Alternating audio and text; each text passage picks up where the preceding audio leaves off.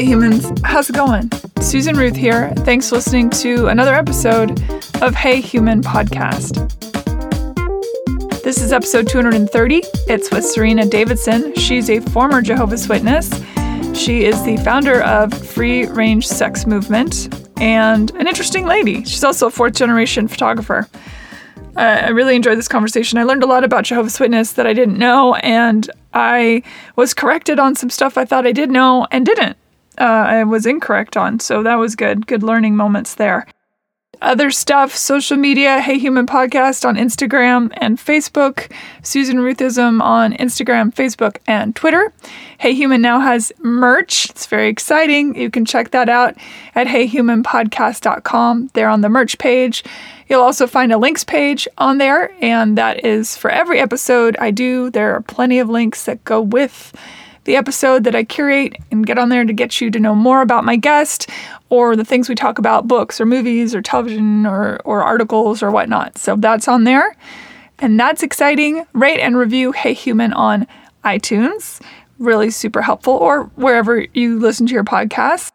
If you're into music, check out Susan Ruth on iTunes or Spotify. Uh, you can go to susanruth.com and sign up for the mailing list there. I only send them out about once a quarter, and I'm getting ready to send one out actually. It's coming up. Coming up uh, either this week or the beginning of next week.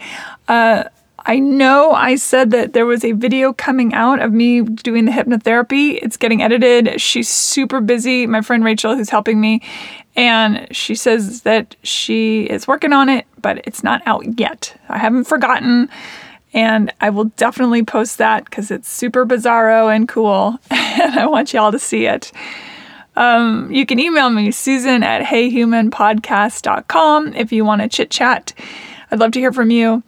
And other than that, as I've been saying over the past few weeks, uh, if you haven't registered to vote and you live in the United States, please do so.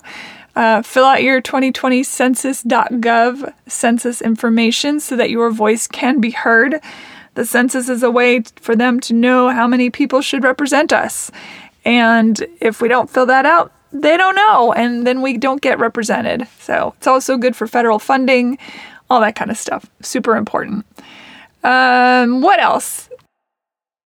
I think I mentioned I finished The Good Place season finale. I cried my eyes out, and I'm midway through the final season of Schitt's Creek. Very excited about that as well. And I just finished reading The Age of Surveillance Capitalism by Shoshana Zuboff. Zuboff. Um, wow, that is an intense and excellent book. So I recommend that one. By the way, if you feel like you don't know a whole lot about what's going on in if you're in the United States and you don't feel like you know a whole lot about what's going on with voting and all that stuff, I put a ton of information on the Hey Human Facebook page as well as my Susan Ruthism Facebook page and also on Twitter. I would say I on Facebook I post a lot of just fun stories, interesting science articles or animal stories, that human stories. And then on Twitter I I get pretty political. That's where I use my voice for politics. Isn't that what Twitter is for? Who knows? Nobody knows. Um, I think I said last week that I watched The Social Dilemma. Boy, is that a brain bender. Uh, and yet, here I am still using social media. So that just goes to show you how integrated it is in our society. But I would like to think I am using it less than I did before. Right now, my best friend Ellen is rolling her eyes because she does not believe me. Okay, well, enough of me going on and on. Let's get into this episode. Thank you for listening. I really appreciate it. And oh, one more thing. If you have had COVID and you are recovered, good job. And you can donate your plasma uh, to Red Cross centers, and they will use that plasma to help with people that are fighting the illness. So that's a cool way to help your fellow human. Okay, here we go. Serena Davidson, welcome to Hey Human. Thank you. it's cool to be here. Thanks for the invitation. Absolutely. You're in Bellingham, Washington? Yeah, I love Bellingham. We were introduced through Ethan Feckleton. I was on his podcast and he suggested that I speak with you. he said you had a very interesting upbringing and and he's right you do so i'm glad that you agreed to be on the show I, I, appreciate it yeah you're welcome. I'm happy to be invited and glad that ethan connected us. Yeah absolutely. So you grew up in bellingham or somewhere else? No not in bellingham. Bellingham is a really wonderful spot for me to land and live and be comfortable in because it's a lot like where i grew up but far enough away from all of my history and past being raised in the cult of Jehovah's Witnesses. All right, well, let's start there. You were born into a family that are Jehovah's Witness. Yeah, I was a third generation Jehovah's Witness. And how? On both sides. So both, both sets of grandparents and mm. parents were raised in it um, my grandparents weren't raised in it. My parents were both raised in it by their parents. Is that pretty normal? I imagine that Jehovah's Witness will seek out other Jehovah's Witness to marry. Yes, there's a really huge pressure to marry within the religion and actually to only even have friends within the religion. But it's kind of unusual to be a third generation Jehovah's Witness because a lot of people are converted or second generation because the religion um, it isn't like you know as old as Catholicism or anything. So it's it's around the world these days, but um, yeah, I think it's a little bit unusual to be a third or fourth generation. so my oh, oh, sorry. Oh, that's okay. I was just going to say. So my nieces and nephews, a bunch of them are uh, fourth generation, but genuinely, I think that the fourth generation of my family and the religion as a whole isn't really sticking with the religion for a lot of good reasons. Which we will get into. so I wrote down that in 1879, uh, a man by the name of Charles Taze Russell wrote uh, The Watchtower, and that that began. And please correct me if I'm incorrect. This is what I got off the old internets wrote The Watchtower, and in it, he prophesied that in 1914 there would be a great Armageddon that would be God's wrath, God's revenge, and wipe out a bunch of people. And, and that's really where the, the religion began. Is that correct? You know that's accurate to my knowledge but i'm just going to tell you now that as far as the history of that religion goes and even all the details of what they believe and why they believe it all of that stuff is not my area of expertise. I have spent the last 20 years actually it is currently um, in the time of my 20th anniversary of having left. So i've spent the last 20 years trying to forget all that stuff do they ostracize people that leave, or is it like Scientology in that you you don't get to communicate with family after the fact? Well, I don't know about Scientology, but yes, they definitely practice excommunication and shunning, which they call disfellowshipping. And what it means is that you're no longer allowed to fellowship or interact with people who are in the religion. Specifically, if you were raised in the religion and baptized, or if at some time you were baptized and chose that religion um, in a public way, like doing a baptism, then if you were to ever stop participating or to leave it or to actually say that you don't believe in it and that it's wrong, that would all be grounds for cutting you out and shunning you. So currently, I have very, very, very limited interaction with blood relatives, and I really lost them as a functioning family during the time when I left in my early 20s. Does that include your parents? Yes. I mean, for a long time, I maintained a very thin thread with my mother, and um, a shorter period of time, I maintained that with my father. But the connection of familial care and support that functioning families have for day to day, week to week, month to month, um, even year by year as people get together for whatever special occasions they celebrate in their family. No. Can you talk about your childhood and growing up in it? I know that you said that you, you're trying to forget it, but that's I feel like it feeds into what you do now. So at least for the listeners to get a, a basic understanding of what your childhood was like. Yeah, absolutely. I haven't actually been intentionally forgetting my childhood. I just intentionally forget the details of the dogma and the history of the religion. Got it. Yeah. So my childhood was um, kind of standard for Jehovah's Witnesses, but also, as all of us, it was also very just unusual and unique in its own ways. Like, um, in in a standard way for Jehovah's Witnesses, we didn't celebrate holidays, birthdays, or um, anything on the holiday calendar that most people celebrate. Why is that? Well, they believe. Um, let's see.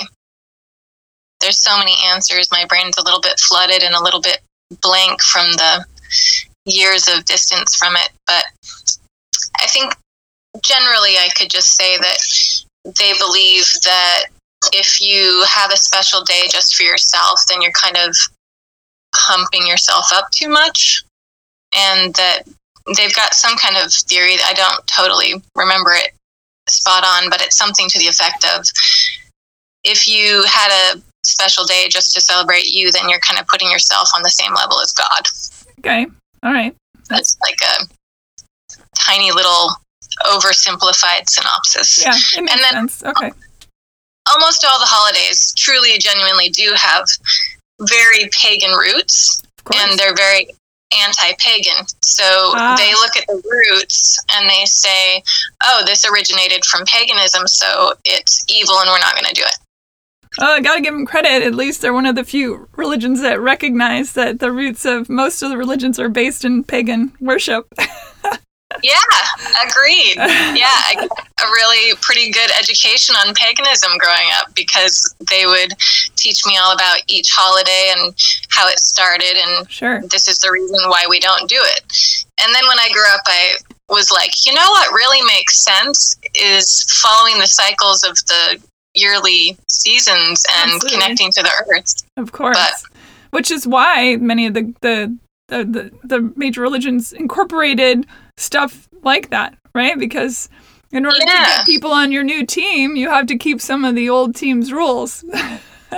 Yeah, But I'm exactly. always fascinated by religions that are began in the modern world, like you know 1879 or whenever L. Ron wrote the book of you know the Scientology book. Stuff like that is always fascinating to me because, or even I mean I suppose the Mormons, their religion was sort of late to the game as well. So that and started by a singular man, fascinating to me at least.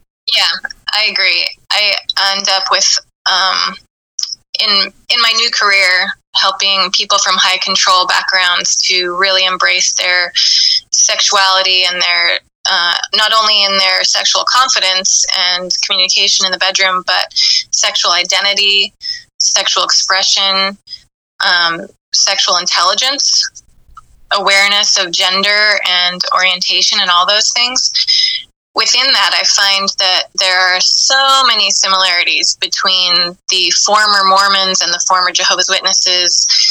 And I actually was focused on simply helping ex Jehovah's Witnesses to embrace their sexuality intelligence and learn how to come into a genuine and deep sexual confidence.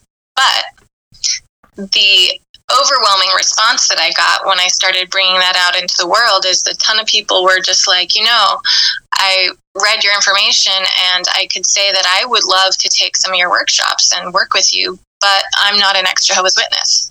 So I listened and I ended up creating a movement.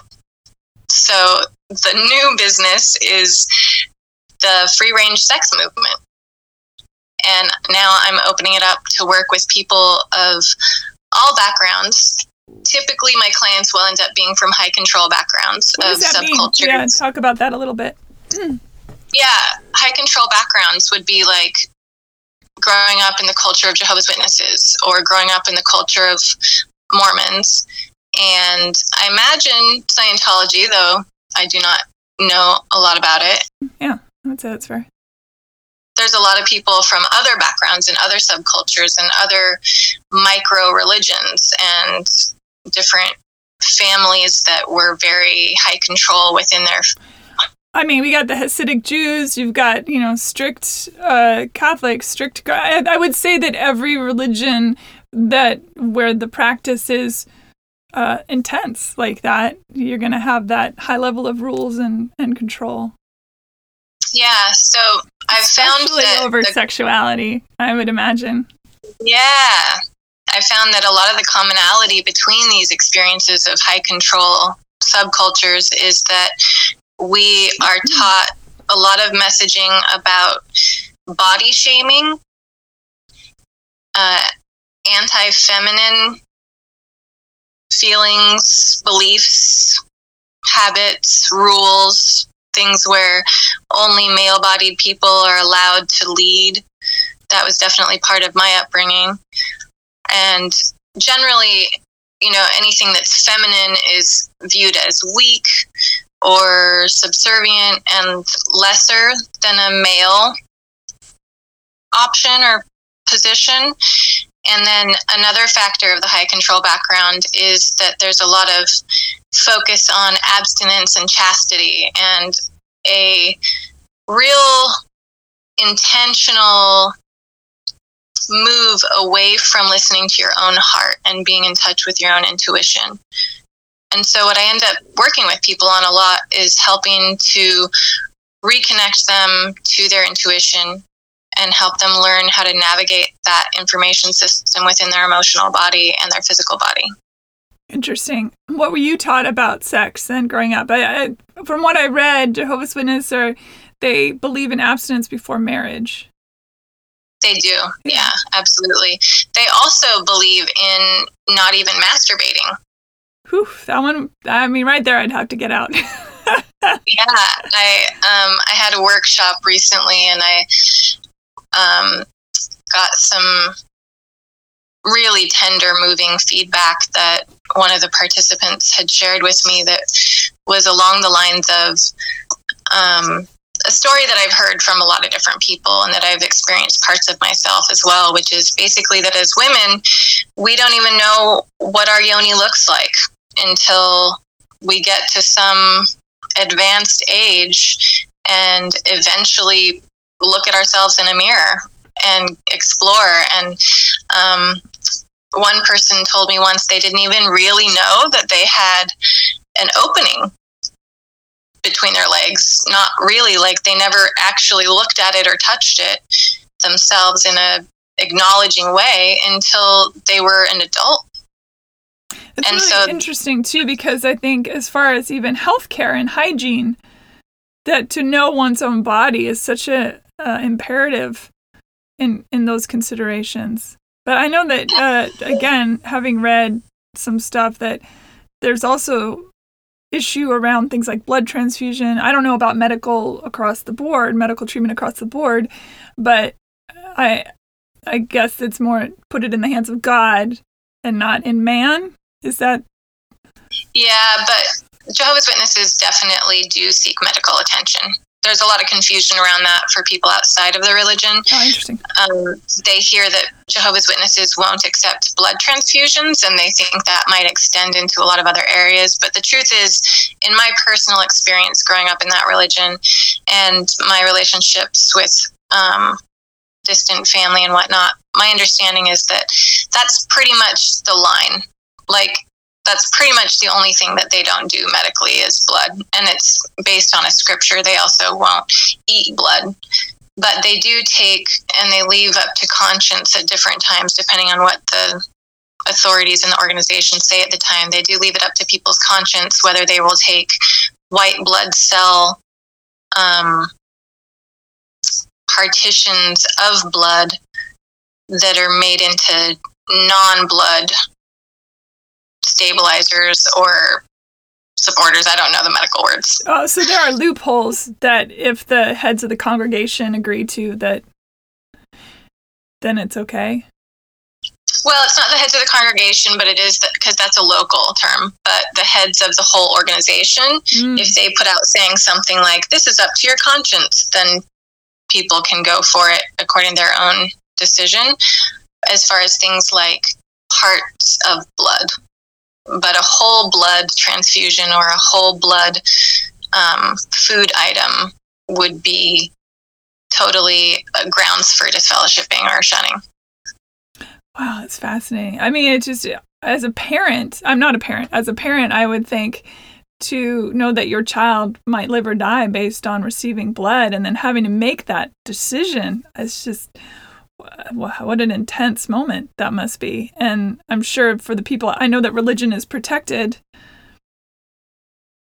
That's still, I, I imagine, the do no harm side of the, the doctors, and then the protection of religious freedoms on the other side of the people in their faith.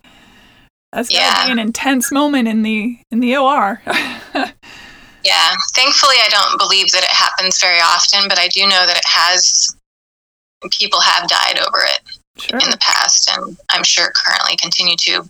But I also think it's pretty cool that because Jehovah's Witnesses have refused to take blood, there have actually been specific advances in ways to do bloodless surgery.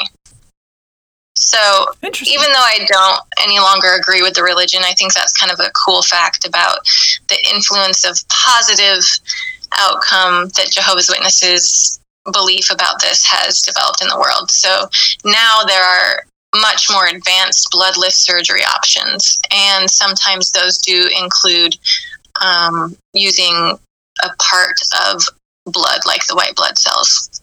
Right. And sometimes they're completely free of all particles of blood. Right. Uh, necessity is the mother of invention, as they say. Yeah, yeah, so real. We're all inventing so many new things during this pandemic experience. That is true. And you you have siblings. Yes, you mentioned a brother. I do. How many mm-hmm. siblings? Well, I grew up with three brothers and a sister, and then my dad went on to have three more kids. Oh, so divorce is okay, and or is that something? It is super not okay. But okay. if things go down in a way that one person gets kicked out of the religion, then the other person often has an opportunity to part ways with them. Did one of within you- accordance with the organization's rules. So my dad got kicked out for about seven years when I was growing up. And um, during that time, my parents divorced, and it was it was a mess. What was the turning point for you growing up to decide to leave the Jehovah's Witness? Yeah, that is such a tender question for me because clearly this had a lot of consequences for me personally, and I um, I'm getting choked up because it it brings up a lot even after all these years of healing and processing it. It brings up a lot of the things about leaving that are the hardest. So bear with me here. I'm, I'm going to share, and it might be through some tears. Um, when I left, I was 23, and I had done everything I was told to to the T. And I was freaking miserable. And I thought, if this is it, for the rest of my life. Like I finally achieved this level of ministry within this organization and I can't keep going further in my ministry career within my belief system if I don't get married. Because within that religion, you can only advance beyond a certain level if you're married. And that applies mostly to women. If you want to be a missionary, I believe they still require people of any gender to be married, and they only send married couples and missionary work, I believe, these days. But if you want to um, have a lot of the responsibilities of leadership that are in a ministerial career within that religion, which are all volunteer and you don't get paid for, and you take a vow of poverty. But if that's your desire, which it was mine, then I would have had to get married. And if you get married, then the man has the final say on everything in the woman's life. So that was a big hard no for me mm-hmm. because I didn't know anybody who I wanted to trust with final word on my personal decisions for the rest of my life. And it, you know, just got to the place where I was so unhappy with how limited my reality was and how I couldn't indulge in enjoying so many of the things that I naturally, in my basic innate personality and just the who I am of me, enjoy. So I love creating, I love dancing and making art and photography and singing and all these different things.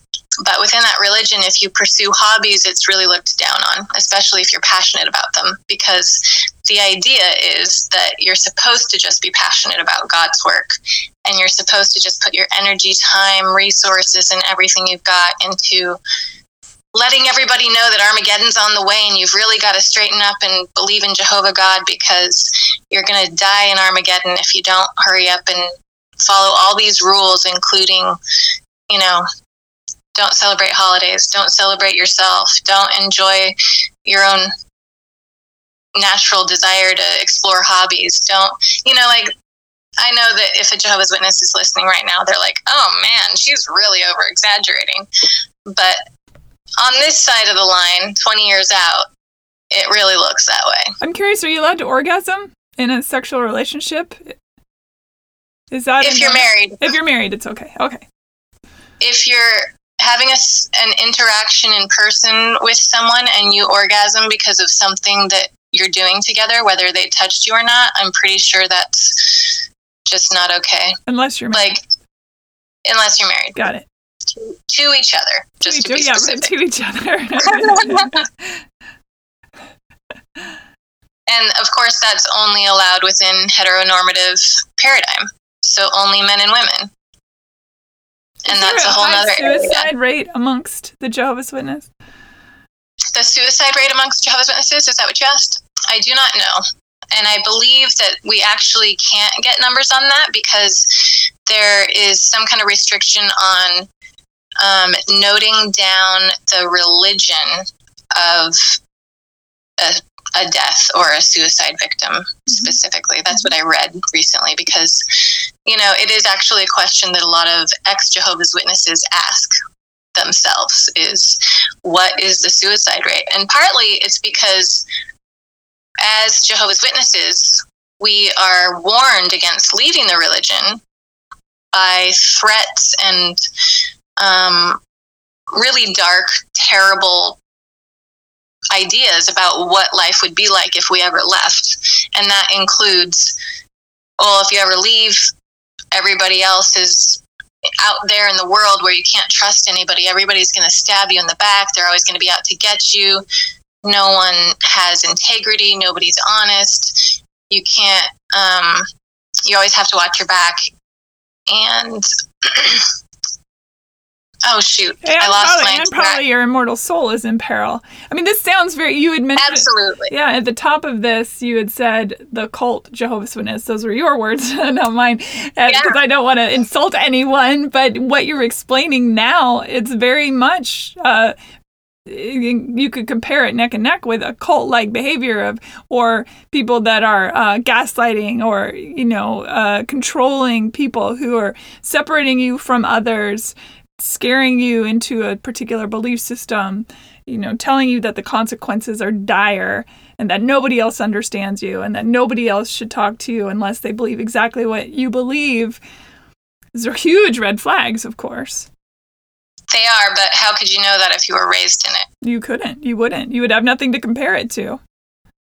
Yeah. Yeah. And then, in addition to all of those things, you're also being told that you can't trust yourself.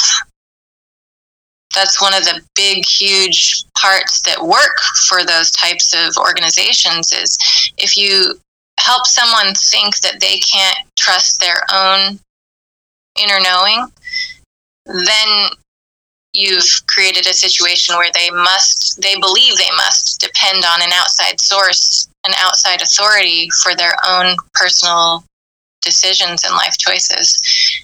And that is a big piece that people who are raised in those high control backgrounds are missing. They're kind of missing that connection to their inner knowing. I definitely was. And um, it's been quite a journey trying to heal my relationship with my inner knowing and basically, that ends up meaning getting in touch with my heart and my feelings and really allowing myself to be guided by my desires, mm-hmm. my um, emotional information system. But it sounds like that that came online for you, or perhaps was always there. If at 23 you said, "Oh, wait, wait a minute, that doesn't feel right." How do you yeah. approach the people around you who have been indoctrinated into believing this certain thing? How do you cross that bridge and say, "Look, this isn't for me"? You know, I didn't. I just faded, which is a term that a lot of ex Jehovah's Witnesses use when they talk about how they left.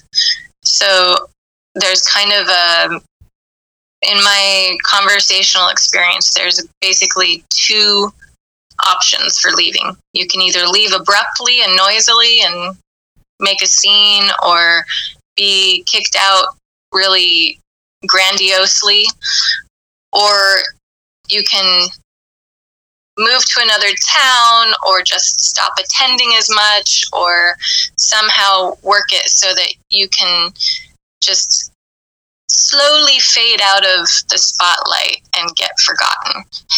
And because my family is so big and so tight knit and so highly involved in their religion, fading wasn't an easy thing to do for me. I moved cities a few times and I uh, did it in a way that allowed me to have enough space to figure out what I was even doing before I knew I was leaving. So, back to your question about the time in my life where I decided to leave, what I decided was if God is love, like I've been taught, then He's going to have to understand that I need to take a year away and just step outside of this organization and look in from the outside before I continue to commit my entire existence, my one only life potentially, to this really boring, incredibly joyless, not very fun,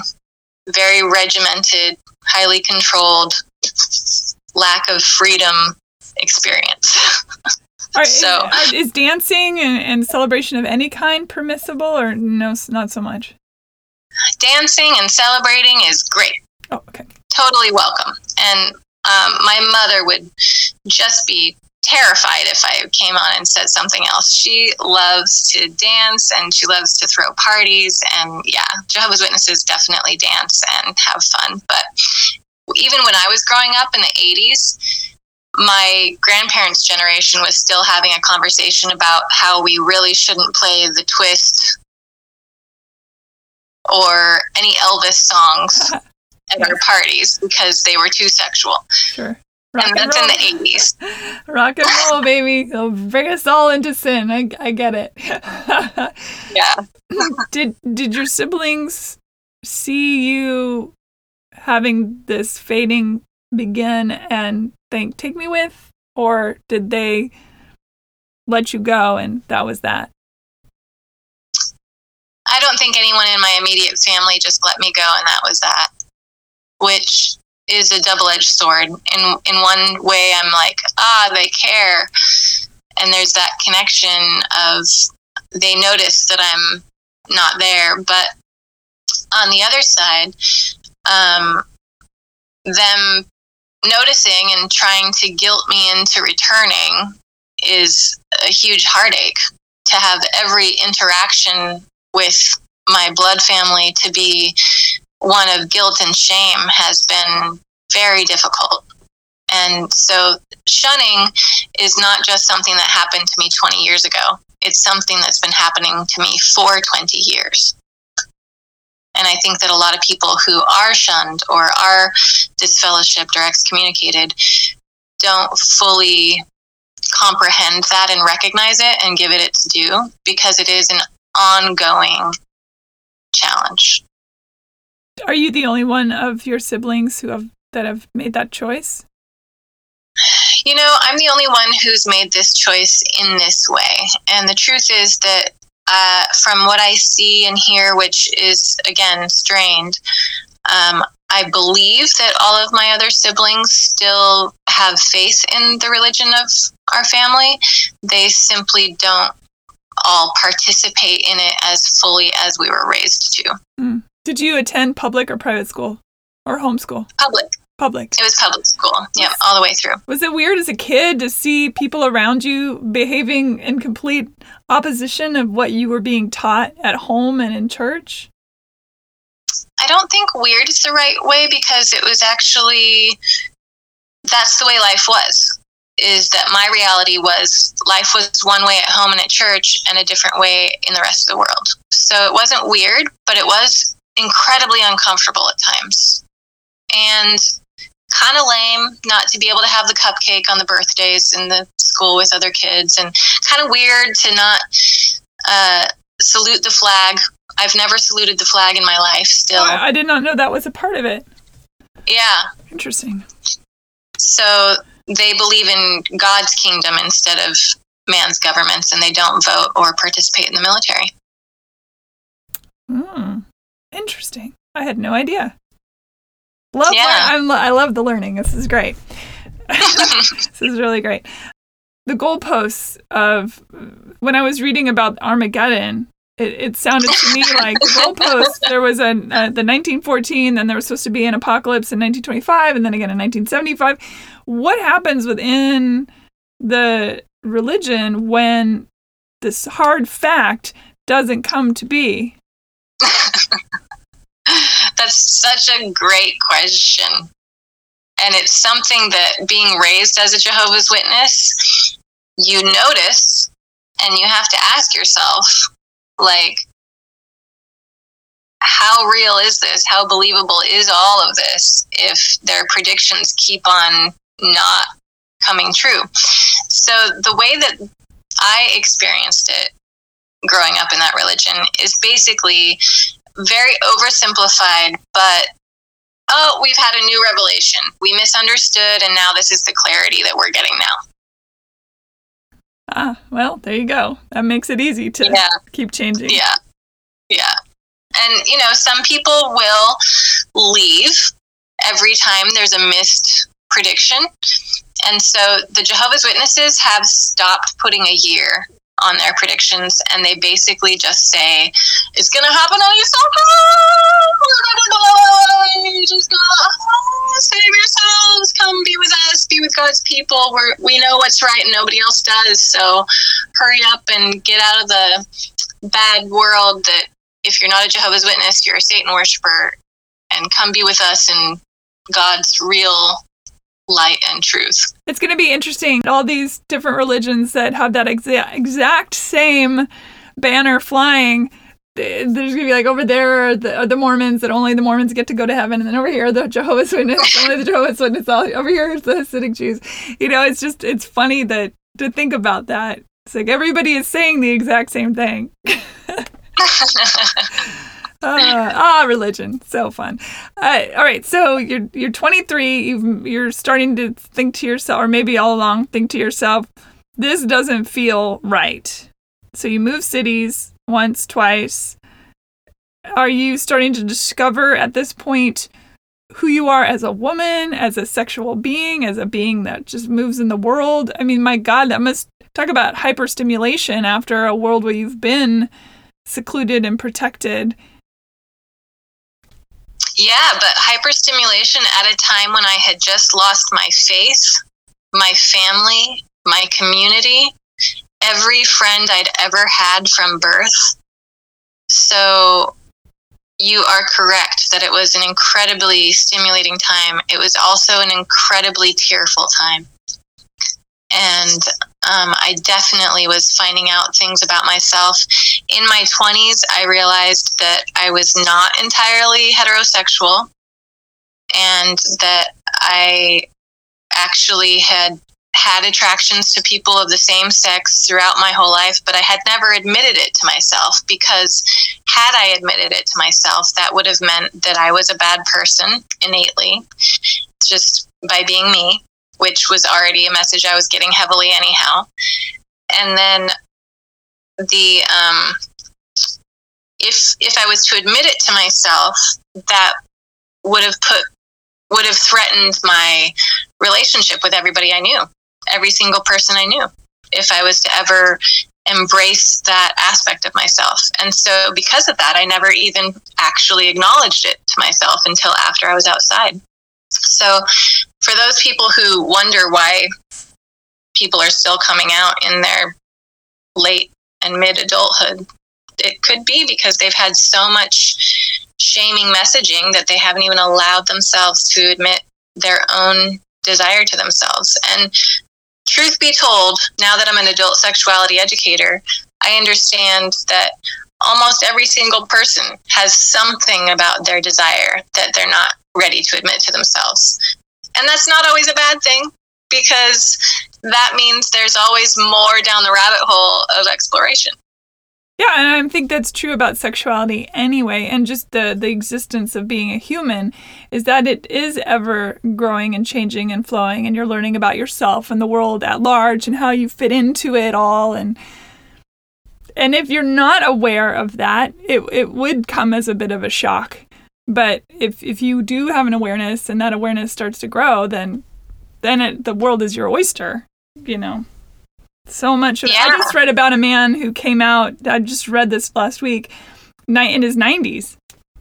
Oh wow! Which is lovely. I mean, it's sad on one side of like 90 years of not being able to say and be who you are, but at least, you know, going for that last stretch, you're going to wave yeah. that flag high, which is great, I think. Um, I think that's great too. I mean, what an impact on the other people in their age range, what an impact on their grandchildren and the the people that would normally just ignore that sort of information from someone. You got to pay attention when it's somebody in their 90s. Yeah, for sure. Absolutely. How did you go about uh, so 23 to now? How did you go about starting uh, I mean, I, I just imagine that must have been so scary. I mean, you've, you've never masturbated. You don't, you know, you're just starting to realize that you might not just be exclusively interested in one particular gender or sex. You know, there's like all these things start compiling. Did you go seek somebody to help you, or did you decide to, to climb the monolith on your own, or what did you do? You know, it was all of the above and more it was a lot of not knowing where to look. And the truth is, the real sad thing and the major obstacle that a lot of people coming out of cults have is that they don't want to admit that it's a cult, for one thing. So I wasn't about to go seek help for overcoming having been raised in a cult because I was never, no, I was not ready to call it a cult for years.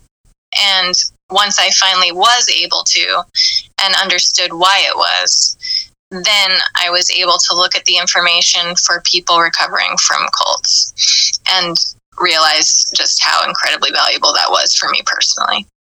And if you don't recognize it as a cult and you're looking for help for a hard time in your life, but you don't have vocabulary that feels true for you, it's very hard to find help.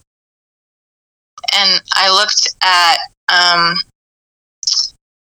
I don't know in the first few years, I don't think I looked for a therapist in the first few years, but eventually, after being out of the religion for probably at least eight years, I started looking around for ex Jehovah's Witness support groups or a therapist who had a group for ex Jehovah's Witnesses or a therapist who specialized in helping ex Jehovah's Witnesses. And back then, I was living in Portland, Oregon, and I couldn't find anything. I had a therapist, and I was asking her, and she had no suggestions or resources. And um, she was somewhat helpful, but very limited in her ability to help me to really overcome the things I was dealing with or to even really understand what I was dealing with.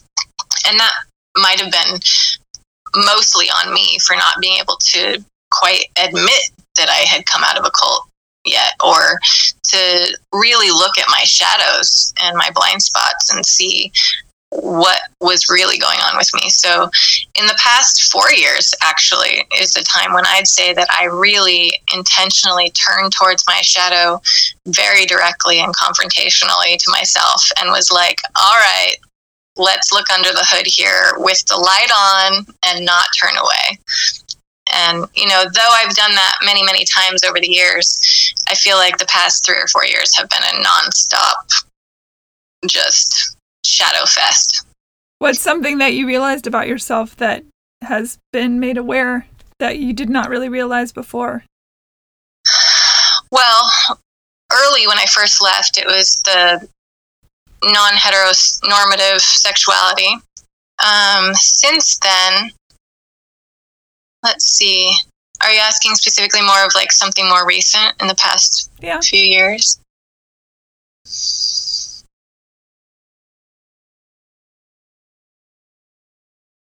I think there's been a lot about uh, the way that other people perceive me and why. Because I started asking people about their interactions with me and asked for feedback about how they perceive me and what types of feelings they have when we interact. And I asked like a slew of people for feedback on that for quite a long time. And then I've continued that practice here and there when it feels right. And finding out how people perceived me, I think helped me to understand that people really didn't see my softer side very much. I had gotten a bit hardened and jaded from a lot of these challenging experiences I'd been through in life. And on the inside, I felt vulnerable and tender and raw. But on the outside, a lot of people perceived me as cold and aloof and mysterious. And some people were attracted to the mystery, and other people were repulsed because it seemed snobbish and um, elitist. So, finding that out, finding out how people perceived where where I was standing and how I was in the world was a real eye opener. And my self perception was still somewhat stuck in my younger years of being really quiet and demure and a good girl because I was I was 100% in on the good girl program until I finally left when I was 23. So I totally bought in whole hog. I believed in it and I was I was in it for life, dedicated. That worries me for things like child abuse because I know, for example, when I was in, in junior high and such, that our the friends would start confiding in things that were happening at home. You know, stepfathers or uncles or brothers doing things. And in a society where you are to toe the line and be a quote unquote good person, good, good, good, good kid, good girl, good boy, it leaves little room for dominion over oneself to say, someone's hurting me. On a lot of levels. I mean, emotionally and physically. Yeah, absolutely. Because if you want to be seen as well behaved and good, that often means conforming and fitting in and going with the status quo so that everything's smooth for everybody else, especially as a female bodied person. And coming into your own voice. If the females of this particular religion are taught that they are to be a subservient voice, I mean, that's a that's not an easy thing to get over to you know overcome. Oh, yeah, absolutely. You're so right. Yeah. Yeah, it's. I'd say it's in that category of um, self growth that's about self actualization and empowerment, finding your voice and really learning how to find your inner yes and your inner no is something that I teach in my workshops, helping people to hear themselves, listen to their body's response, and listen to that visceral yes and that visceral no, and to gain strength and confidence in speaking from that natural truth within them. That's a hard one gift anyway, considering um, you don't even need religion to have an issue with owning your no. yeah, absolutely. Humans are people pleasers, you know, and they're part. They want to be a part of a tribe, be a part of something, and that that that makes it tricky. I had read on your bio that you had uh, been picked to do the uh, I, I assume the photography for Coraline. Yeah, the behind the scenes photography of the lead creatives. That's so cool. Neil Gaiman is awesome. That story is so fantastic. How did that come so to be?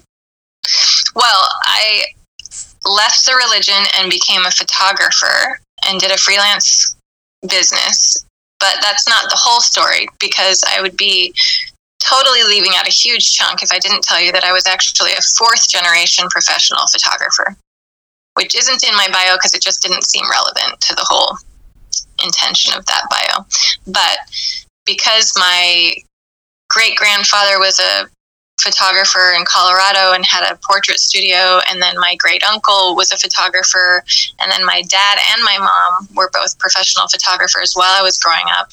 And then my siblings and cousins learned a lot of it from my parents too. And then my other uncle on my dad's side, who I I just haven't been connected to my dad's side because they were never in the religion. So he was also a photographer, did nature photography, but it was just around me all the time. So I was able to make a career of it when I left the religion, when I was no longer going to make a career of my ministry and didn't know what I was doing. I knew that I wanted to do work I was passionate and excited about. And to me, that meant creativity. And I had enough knowledge and enough skill with photography by the time I was 23 to be able to just put up a flyer at the local Seattle film developing place for the pros at the lab and just let people know that I was available to be an assistant photographer for the wedding photographers, the commercial photographers, everybody. So once I did that, I started learning about these other styles of photography and different professionalism and different types of um, doing business within the world of photography than my parents had taught me. So I took that and started assisting a bunch, and I moved states. And when I got to Portland, I started doing my own photography as a business while I was working as a baker and a barista at a coffee shop. And then later That's as so I was Portland of you. yeah, very uh, totally had a Portlandia experience. I even volunteered at the feminist bookstore that they parody in that show. Love it. Oh my goodness. When they show that store and they make the jokes about that women's bookstore, it cracks me up so hard because it's not far from the truth. Oh yeah, it's a terrible, gross exaggeration, yeah. but it's so funny. so close to the reality of my own experiences within that actual bookshop in Portland. So, and and that was actually a wonderful experience for me to be in that feminist bookstore because I met other queer people and learned to own that term queer for myself and learned that um, if I wasn't totally into women only and a full on gold star lesbian, as they say, then I would still have some acceptance within the LGBTA community. How did you come to the Coraline? Oh yes, thank you. You're so the Coraline, through all that, after you know, while I'm building my business and volunteering at the bookstore, I just kept on networking and doing my photography work and promoting it. And eventually, I was doing my photography work full time and I had networked with some people that were involved at Laika Studios who created the film Coraline. They do animation. They're famous for the California Raisins commercial from forever ago. That was their first big hit. And then they grew to become big enough to create a whole feature film, which was Coraline. So through just, you know, all those magical and indecipherable ways that life moves and once you create a business and you put it out there in the world and you show up for it and you do your work then people notice and they bring you in on different projects. So it was just a the people I was connected to were connected in there, and eventually people who worked for Focus Features that was that were looking for a photographer in Portland to photograph the creatives were given my name because I'd done a big, huge photo shoot of all of the creatives and every employee of Laika Studios a month before, and apparently they had liked the job I did for that, so they recommended me to Focus Features to get in there. And I was super stoked to be able to go behind the scenes and photograph Neil Gaiman and all the other amazing people that worked on that film, and even to get to see those armatures of the little characters being made and a little preview and sign all these releases about how you can't divulge any of the details of your visit. It's just all so glamorous and exciting and top secret and fun and creative. That's great. And Neil is fantastic. I love him. Yeah. Yeah. Such beautiful depth of creativity. Yeah. I, and I, his wife too. They're they're divorced. Oh, are they? I didn't. This year. I didn't hear that. Yeah, Amanda Palmer Well- and he are, are on the outs. So, but that's a whole Well, other hope- story. I hope they're all off onto new and beautiful ventures and still able to be friends. yes. Well, who knows? Um, when did you start dipping your foot in the pool of your work now with the with sexuality and the, you know the title of your website is XJW Love, which course is a nod to the Jehovah's Witness, but but it's that's not that's not it. You you help lots of people, as you said in the beginning, with their journeys. Yeah, I'm actually changing my website. So instead of being XJW Love, it's now becoming freerangesex.org. Great. Is that up And- and running? It is not currently up and running as of this conversation, but it will be by the time people hear it on the air. Okay, great. So, yes, Okay. it's up and running. Awesome. and it is um, definitely going to have information for people from all backgrounds. Anybody who is wanting to venture into new sexual territory and is looking for support to do that, especially if they've come from high control backgrounds. I have a lot of specific tools for them. And then also um, a second set of my main clientele is women who are not as connected to their pleasure as they would like to be. And that can mean so many different things. Have you had a lot of people that have left cults come into your purview then, and all different kinds, or specifically religion? Which seems like a weird question, I guess, because most cults have a religious component, but you know, there are sex cults, there's satanic cults, there's you know, religious cults, there's cults that worship vegetables. I mean, there's all sorts of things. There's there's all sorts of things.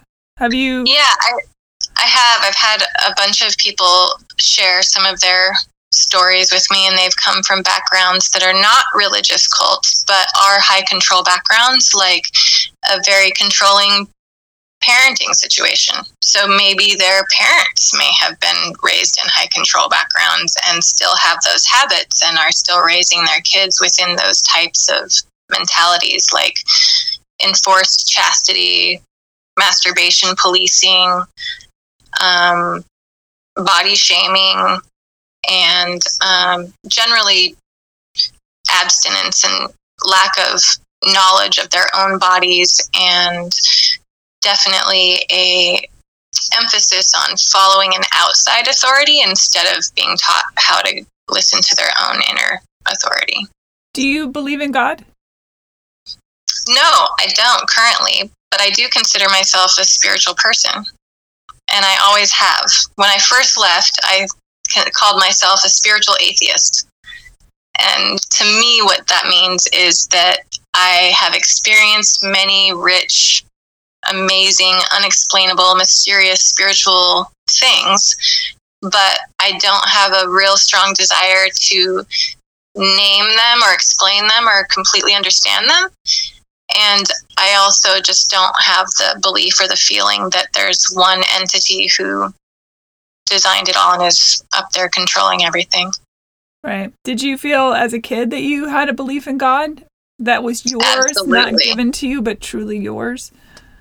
Truly mine. I mean, what kind of question is that? What what- what is truly yours when you're a child and all of the information comes from outside sources? I don't know. I mean, clearly that's not a true statement that I just made. All of your information doesn't come from outside sources. You do get all your own information as well.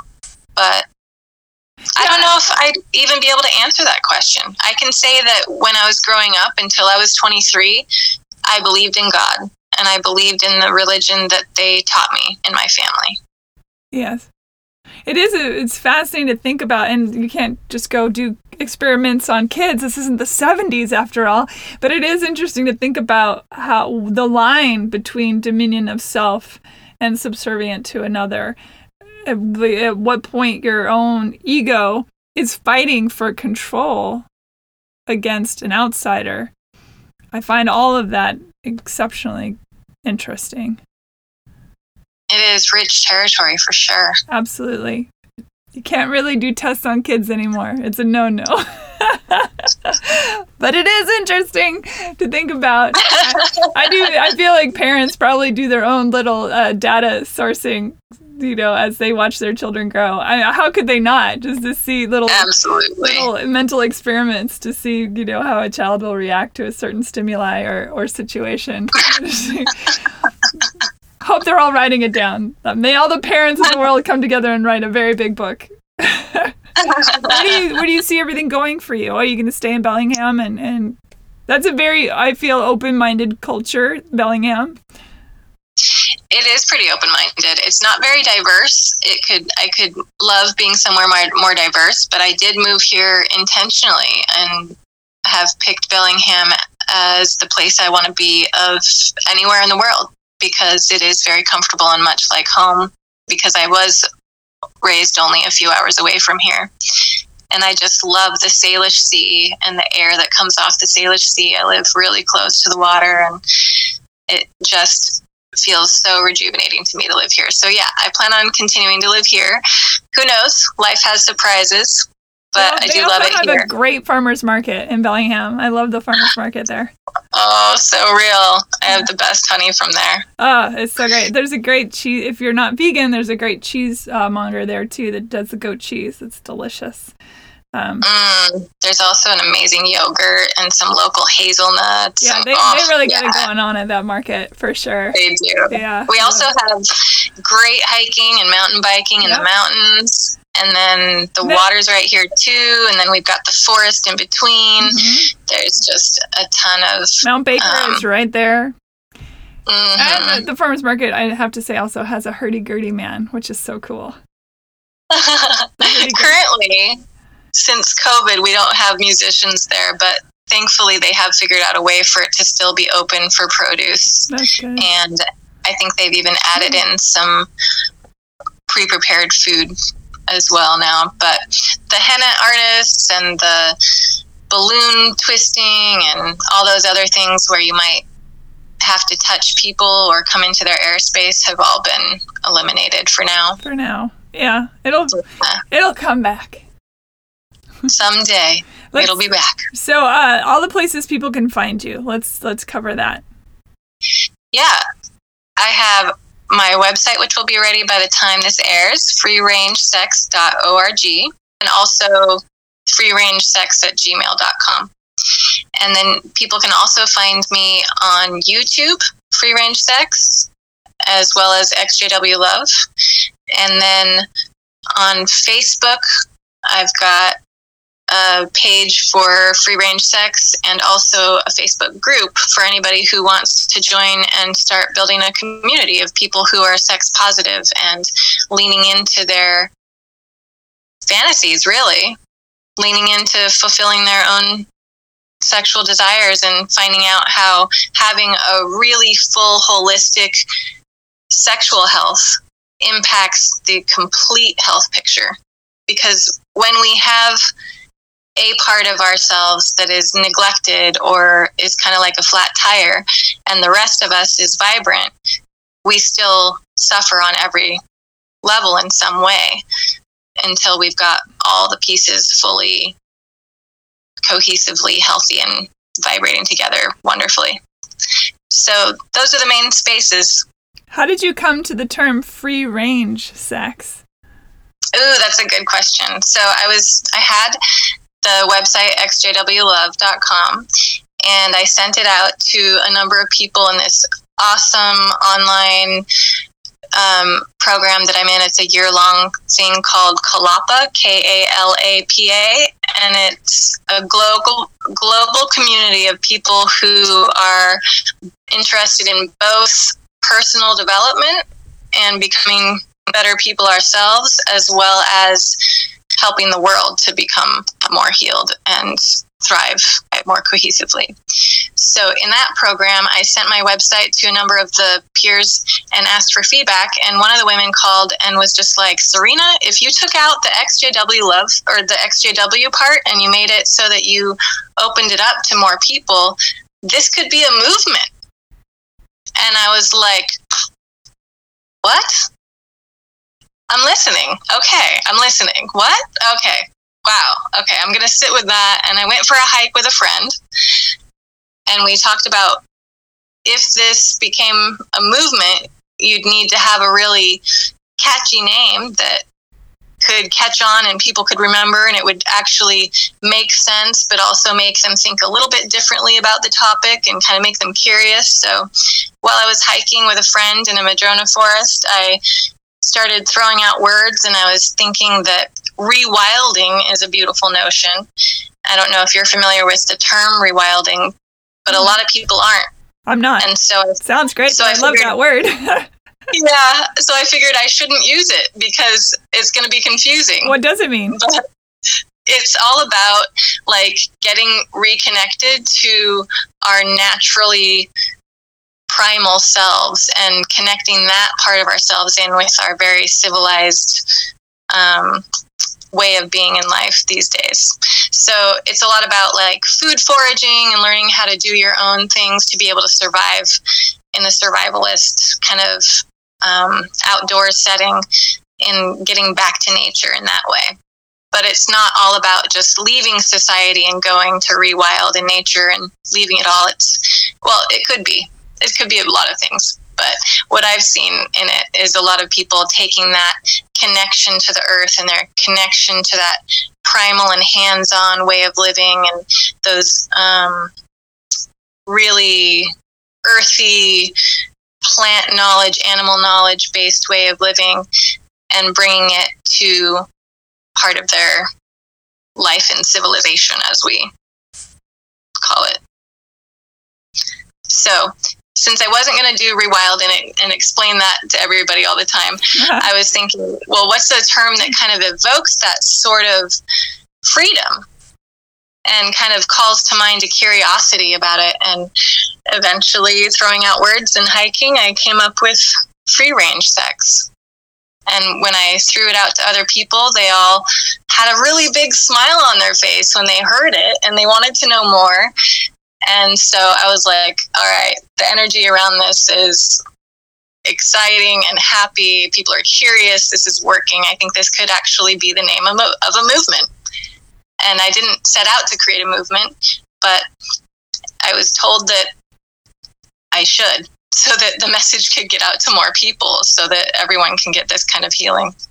So I just wanted to share that in in all of the hurt and pain that's come from being raised in such an upside down, backwards culture where, you know, things are basically close to the ideals of the 1950s, even now.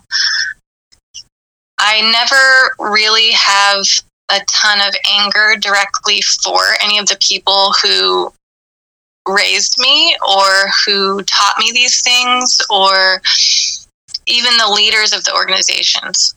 Because the truth is that the people who are in these organizations and truly believe in them are living in a paradigm inside their heads that is very painful and scary. The, these people believe that God is about to kill everybody and that it depends on them to help people understand that and to learn how to escape it and how to survive it and how to, you know, not only save their lives currently, but to save their eternal souls, which is a weighty, weighty responsibility. And I just have so much compassion and care and empathy for the people who are still in those religions and in those cultures because they are living with a huge burden and a lot of shame about being who they are naturally. Well, and a so, lot of religions and cults prey on people who do have a very low self esteem, uh, who feel like they don't belong to something. I mean, those that's a prime candidate to bring in. Yeah, but also they don't I don't think that there's a lot of people in those organizations that think of it as preying on somebody. No, of course not. I, of course not. You know, like on the outside, we see the damage, and so we think, oh, they're preying on that poor, innocent, weak person. But within the religion at the time, I always saw it as, thank goodness we're here to help these people Save to them. find Save them. to support them in their current difficulties and challenges as a community, but definitely to save them in the long term with their everlasting eternal souls being so Hmm. Yeah, my guess is that on on the level, if you look at it as a strata, that the that many of these organizations, the the lower down stratas, the the everyman, if you will, with a capital E, very loving, want to help, want to be a part of something, you know, community based, all of that. But if you go all the way to the tippy top, things start getting maybe a little dicey because then it's more about money and control and power, and that can be said even of governments. I mean, that model, it's not just reserved for religion. Yeah, absolutely. And I have seen the truth of that in some ways with the Jehovah's Witnesses organization, but also I was never that close to the upper echelon of power within that group, so I can't speak to that as a personal experience. Right.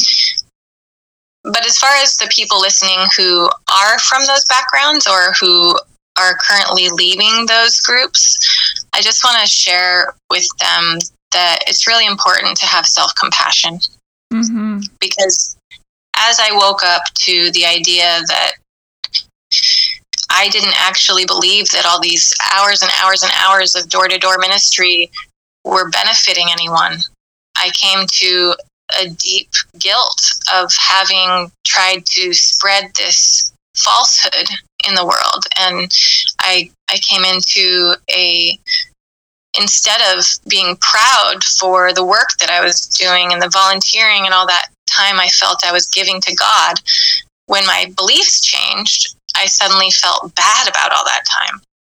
And so I just want to say out loud for the people listening, if this affects them or touches them in some way, that it's really important to be able to look in the mirror and hold as much care and compassion for yourself now as you would for a friend who had misunderstood or done something unintentionally or had all the right intentions and their heart was in the right place to be able to give that kind of compassion to yourself is so important in the recovery process and i'd say that the truth is that if you weren't taught that self-compassion that it's something that you'll benefit from practicing intentionally and purposefully for the rest of your life It's beautifully said. Absolutely.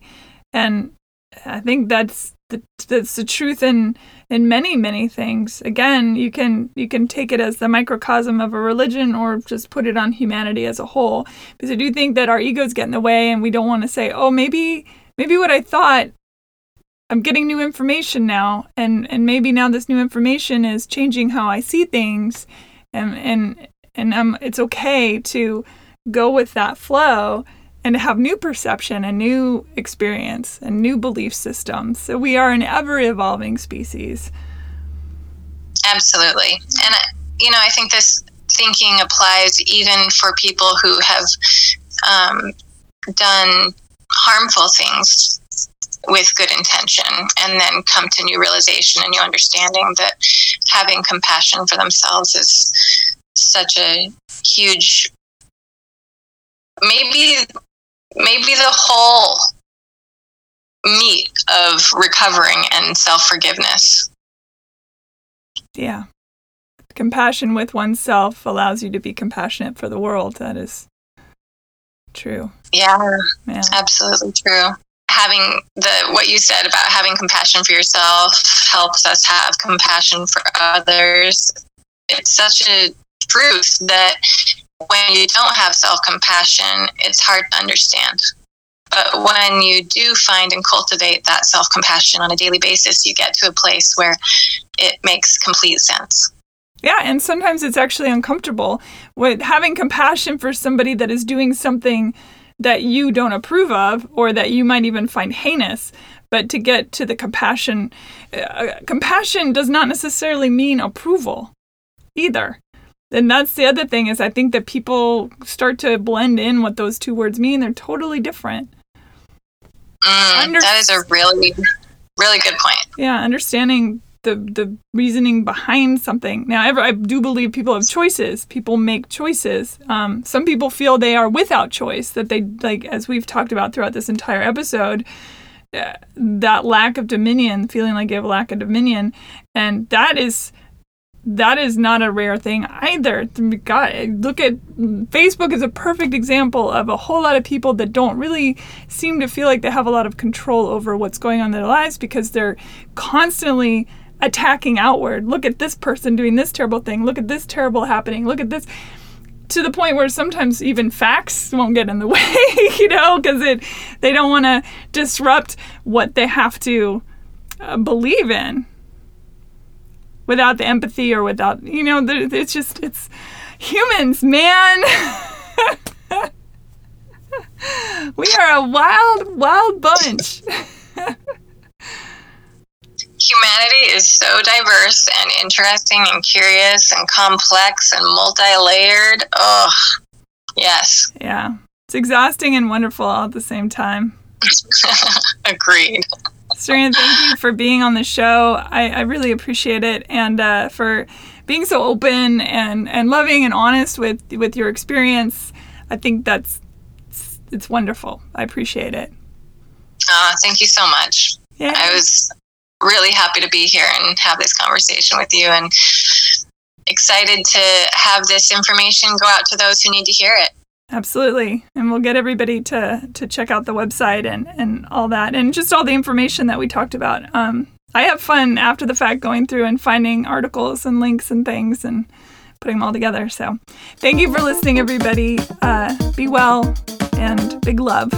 Bye. Rate and review Hey Human on iTunes or wherever you get your podcasts. Thanks. Bye.